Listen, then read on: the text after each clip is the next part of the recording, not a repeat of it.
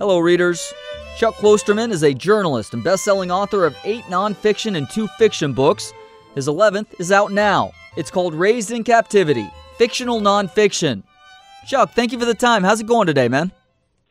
I'm doing great. Thanks for having me on. I, I did not expect to uh, be on this show. Well, Chuck, uh, I got to ask, what is fictional nonfiction?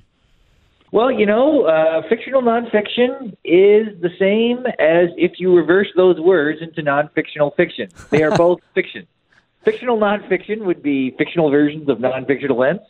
Nonfictional fiction would still be fiction. Basically, it was just a way not to put stories at the bottom of the book. I thought, like, well, I'll come up with this almost consciously confusing term.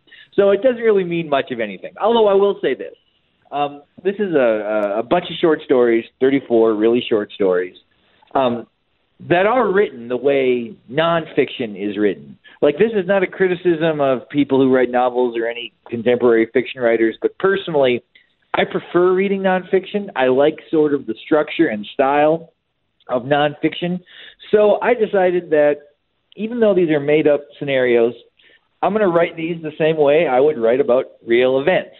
So if you're the kind of person who like traditionally loves the way short stories are, you might not like this one. But uh, uh, it's a different it's a different way to write short stories. You know. It is, and you have this uh, mysterious style about you where you omit certain details of stories, a usually a large detail, but the story itself presses on, and they're highly entertaining in the process. Do you usually know what that major detail is that you're leaving out for the reader when you're writing the story? Well, that's a good question. You know, sometimes yes, and sometimes not really.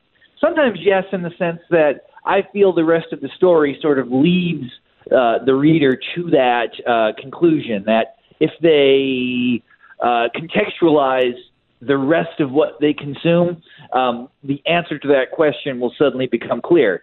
But there are other times where it is purposefully interpretive, where I am hoping the person reading the story will basically use their own experience and their own sense of reality to uh, to create the non-existent fact. You know, like if if I talk about a character and there seems to be a big part of his or her life missing, um, but there are all these secondary details um, I like the idea of someone almost writing the story in their own mind. Uh, you know, it's one thing that I try to do as a nonfiction writer, and it's harder in fiction, but maybe this time it worked, is to give the reader the sense that they are generating the story with their brain, that I am basically only one sentence ahead of them. Um, that's uh, kind of an illusion in a way because you know that's not happening by accident, but uh, that's what I do. You know. Now with Blizzard of Summer. It's about an unknown band who gains fame when one of their love songs is misconstrued as a rallying cry for white power groups, which is uh, such a, an absurdly hilarious idea. But at one point, the manager of this band says, We're dealing with a fundamental question about art. Does the motive or the artist matter, or is the received message the only thing that counts? Chuck, for you as a guy who is uh, an established journalist like you are, an established writer, what is your answer to that fundamental question? Well, you know, it's been something I've been thinking about my whole life, to be honest, because um, it is uh, it's almost an inescapable problem. You know, uh, you're any creative person has an intent with for what why they make whatever they make. You know, they doesn't matter if you're a writer or a musician, a filmmaker. Um, I mean, even in the capacity of being someone who operates as a sports talk radio host. You know, it's like that that you have an intent for why you're saying the things that you say or that you're expressing the ideas that you express. However, the way those things operate in the culture are interpretive, and you know, it, it's. I would like to think that the intent is the most important thing. Although our culture has moved in a direction where the received message does seem to matter more. One of the things I was thinking about when I wrote that story, which is, of course, you know, mostly humorous, but you know, of course, has meanings in it, messages in it, was a case involving Ozzy Osbourne. from some years back where Ozzy Osbourne released the song Suicide Solution, which was a song about the death of the lead singer of ACDC who drank himself to death, Bon Scott. And Ozzy Osbourne released a song about it. Some high school kids committed suicide, and the last thing that they listened to was the song Suicide Solution. So then, of course, Ozzy was asked about it, you know, and his, you know, argument was, well, how can you hold me responsible for people misinterpreting what I'm doing? It's like, you know, you can't, I can't control uh, the, you know, this, the possibility of people getting the wrong idea from something, and you know, particularly if they're taking the song so seriously, they would be willing to kill themselves over it. It seems that they should also be willing to read the lyrics or learn more about it. You know, now, and that does seem like a very cogent sort of response. That said, the song is called Suicide Solution, and a lot of people aren't smart enough to put in the work required to understand what something really means. So, do I have a clear answer to that? I don't. I have a desire for it to be the intent, but I don't know if it's practical to, to think that. We're in a weird place in 2019. I know that case was uh, from a couple years ago, but we're at a spot now where the vocally hypersensitive have uh, gained this major voice and this major control on how things go and how people have to operate and how people have to apologize for sometimes what aren't even necessarily past transgressions for things that are ju- just basically misinterpreted or, or interpreted in a different way. Based on that, I love what you did with the perfect kind of friend. Was the 2015 Binghamton University study that argued unpunctuated text indicates sincerity? Was that for real? And I ask that because yeah. a lack of punctuation bothers me to no end as lazy and insincere. Yeah, that that's that was a real study. There was a study that suggested that people who use no punctuation at the end of texts um, are more sincere. Why that would be makes most no sense to me. I always use punctuation. Some people, though, um, and I have, I have found this with friends of mine, that if you respond to a text of theirs and you don't like if you don't use an exclamation point, they think that somehow you're annoyed by the question. And if you use a period, you seem to be openly being adversarial with your response. Now, why do people think that? I don't know, uh, but that thinking exists, right? Uh, you know, texting is something that is relatively new. I mean, it was it was pretty uncommon to have a text relationship with someone uh, in the year 2000 or 2001. So it's less than 20 years. So in less than 20 years, we've created this new medium for communication, which for a lot of relationships is the primary medium. There are people in my life who, Uh, you know, I consider pretty close friends, and 98% of our interaction is through text. So there's this whole kind of weird grammar now that exists that, and I think that the questions about why that happened are worth writing about. So maybe that's kind of what some of these stories are about. No question. And tone is also something that's very difficult to grasp, especially you know, over Twitter and social media at times, but especially with interpersonal text messages, it is difficult to understand where a person is coming from at times. Where they could be joking, they could be telling you a dry piece of humor, and you don't know that necessarily if you don't know the person all that well. I guess my question, based on that, Chuck, is: as somebody who ha- has a very dry sense of humor herself, do you ever use emojis when it comes to text messages? Um, almost never. I guess there is. Uh, the occasional exception where someone will communicate to me with an emoji, and because I find that to be so moronic, I will send back an emoji that makes no sense. like I will like like I will send back like the emoji of like the warthog or whatever. I, I you know, but I as as an actual way to communicate, never. I, I just, you know, I, I don't, I just don't. I would expect nothing less. Chuck, which of these stories did you give the most consideration to what happens beyond what you wrote? Uh, like which of these stories because they're all just uh, part of a larger tale and you tell stories and a lot of times uh, in these stories like uh, rhinoceros for instance uh, there is more of a story to be told beyond what you wrote maybe the question is do you give much consideration beyond that final paragraph that you've written in most of these tales? Well, you know, okay, that is uh, that is a, a kind of an interesting thing to ask because uh, this is another kind of fundamental question about art, I guess. Like, okay, did you did you watch the TV show Friday Night Lights? I did. For example. Okay. Do you imagine the lives of those characters going on beyond the show? Do you imagine now that Saracen is working in somewhere, in Houston or whatever, as a 30 year old guy? Do you imagine that when Coach Taylor moves to Philadelphia, do you think about his life there? Or do you think that the story only exists through what we've actually seen? Because I am in the second category. Hmm. My thinking is when I'm dealing with fiction, the idea of these things existing outside of that world, uh, that, uh, uh, you know, it's totally fine to daydream about it. Like, it's totally okay to daydream about, like, you know, oh, what is, uh, you know what what it, you know it, it, do do uh, his is Jerry Seinfeld back in his New York apartment is Kramer his neighbor so that's totally fine. That it's, so it's fun to kind of have that kind of hypothetical thought. But when I work in these stories they are closed systems the only information that exists are the is the information I put in the story. Everything else is not is is dependent on the degree to which the consumer wants to interpret that. So um, you're right. The story that I the story you referenced, rhinoceros or whatever, there's a whole backstory that would need to exist, and then a whole story moving forward.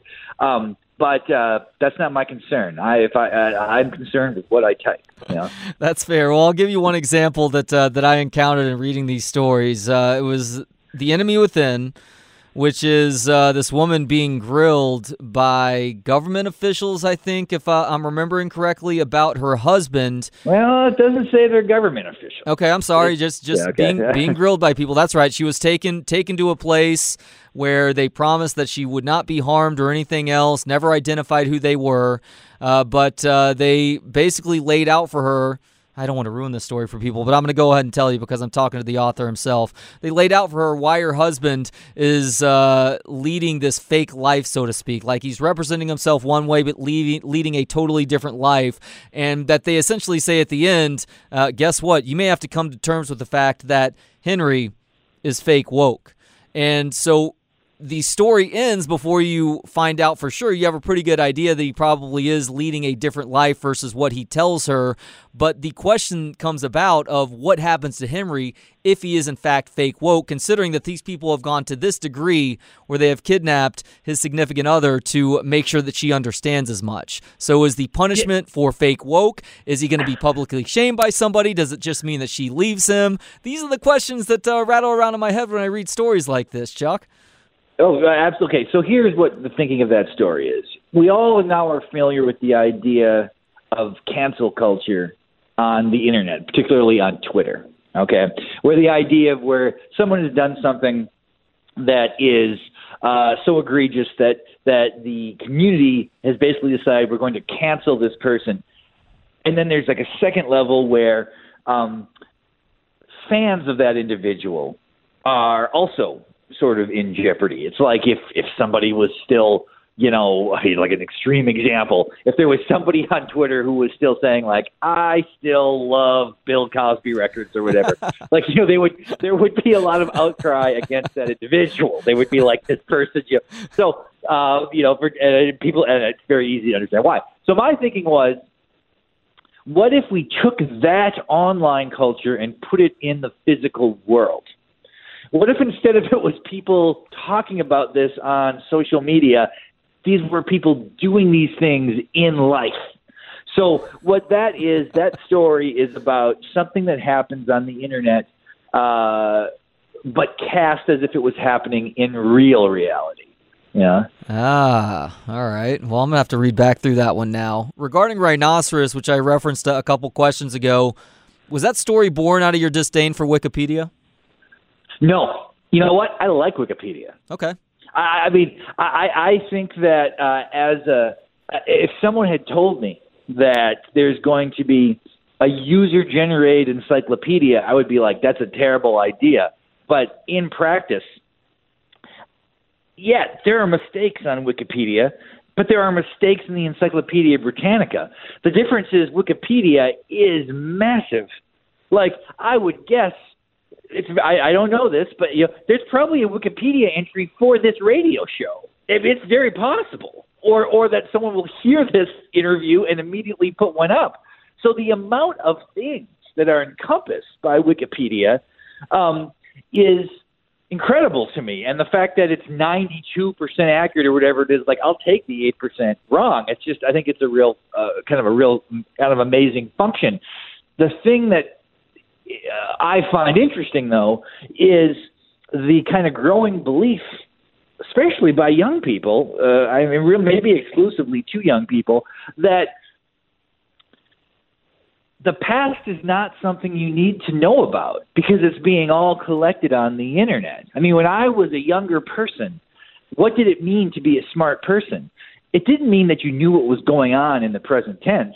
It meant you knew what had happened in the past. Like when I was starting as a rock critic, it didn't matter how you felt about the Beatles and the Rolling Stones and Led Zeppelin and the Kinks and the Doors you had to know that to be taken seriously enough to write about Soundgarden and whatever band was happening at the time, you know, Oasis or whatever. You had to know about the past in order to be believed as someone who had a valid opinion about the present. And that has changed because I think now the the idea is well all that information is available if I want it. If I want to totally understand, you know, um the film culture of 1982. I don't have to see those films. I don't have to know about those films. I can just look it up on my phone, and I'm essentially an expert in 30 seconds. But it's a weird kind of expertise. It's it's doing the exact opposite of what we thought the internet would do. Instead of of making the understanding of society wider and more diverse, it's actually boiling it down to these are the six things everyone knows, and we accept them regardless of their accuracy. So it's not that I don't like Wikipedia as an idea. I don't like the idea, though, of someone thinking Wikipedia is a way to understand the world. Yeah, it's fleeting. I'm not even going to call it knowledge. It's fleeting information that you cite in the moment. You essentially pluck opinions from others who do truly have an understanding of what the topic is at hand. And it's it is a strange thing that we're in this age where we should all be smarter because of all the information at our disposal, but in a way we're all becoming dumber. Uh, that is definitely happening. yes. Now, there, there, we have we have unlimited media now. We have unlimited access to information about politics and finance and sports and uh, and culture and all of these things. And yet, to argue that people have a better understanding of the world now than they did in say 1988 or whatever, they have more information, but it's not a clear grasp on what reality is. And proof of this is the fact that it's you know it seems as though every reality is happening simultaneously. Like it's impossible for people to have a real discussion of, about, say, like climate change or whatever, if they have opposing views, because they're not even using the same information. It's like there there is nothing to debate because they have different um, uh, a different list of what is real. You know, it's a uh, so it, it, it it has not been a positive thing. no doubt. Chuck, self-inflicted pain and or death is a common theme throughout Raised in Captivity. One of the most unique examples of this is the wolf in Trial and Error. Where did you come up with that idea to kill the wolf like that? I guess that is just sort of a specific kind of metaphor for an abstract idea, which is does it matter what you believe in, are you better off just believing in something, even if it's irrational? Are you going to be a happier person if you believe something, even if that thing is crazy? Or are you going to be happier if you deal with the premise that maybe there is no answer to how life works? And I think this is another question that everyone goes through to some extent. You know, it's like, is it uh, you know, whether it's religion or whether it's politics or whether it's, you know, their relationship, whatever the case may be. The question about, well, am I better off with something crazy than nothing at all? Hmm.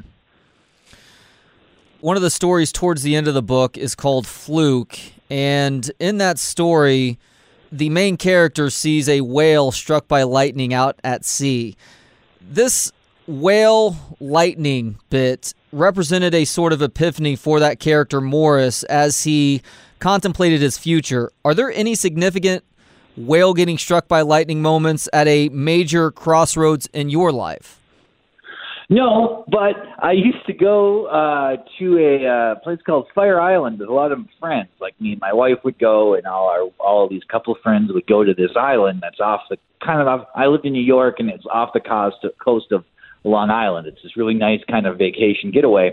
Very great beach there. We would have a house, and we would just sort of sit there and party and talk about things and one of the things that we came up with once was what would be the most amazing thing to see.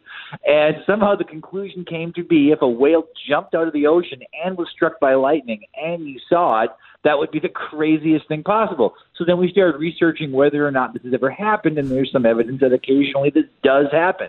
That whales come out of the water, you know, they, you know, you or their tail comes out of the water in a fluke pattern, and they get hit by lightning. And uh, that was the origin of that the idea that it would be a life changing event, well, that has to do with the fact that uh, in life, there are moments that change everything about the way you think and the way you feel, and they're not exactly rational. It has to do with the place you're in when that happens. And uh, that's sort of what that story is about. Last thing, Chuck, before I let you go, uh, I just wanted to ask uh, more of a philosophical question for you as a guy who is really good at telling stories. What's the key to telling a good story? Three keys, I think, to storytelling, writing in specific, but you know, there's many things about writing and storytelling that are important. You could list a thousand of them. But as far as I'm concerned, only three really matter. It needs to be interesting, it needs to be entertaining, and it needs to be clear. It needs to be interesting in the sense that it changes the way a person thinks about things they've thought about in the past, or maybe a lot, gives them the opportunity to think about something they've never before considered. That's an interesting moment. It needs to be entertaining in the sense that if the story is five minutes long, it needs to be an enjoyable five minutes. If it's 40 minutes long, it needs to be an enjoyable 40 minutes. In other words, the amount of time the person is going to invest is going to be something that wants them to keep going. It needs to have like a kind of a propulsive, uh, perpetuative uh, impact, and it needs to be clear. The person has to have a sense of what's going on, or uh, have enough information that they can do it themselves. So to me, if somebody said, "What's a good story?" I'd be like, "Well, was it interesting? Was it entertaining? Was it clear?" If it's two of those three things, it's pretty good. If it's all three, it's great. Hmm. Well, you did, did a great job with all three throughout this book. Raised in Captivity is what it's called. Chuck Klosterman has been my guest. Uh, Chuck, thank you so much for the time. Really enjoyed these stories, especially the last paragraph of Not That Kind of Person, one of the most diabolically funny couple of sentences that I think I've ever read. So, uh, great job on that and also throughout Raised in Captivity. Thanks a lot, man.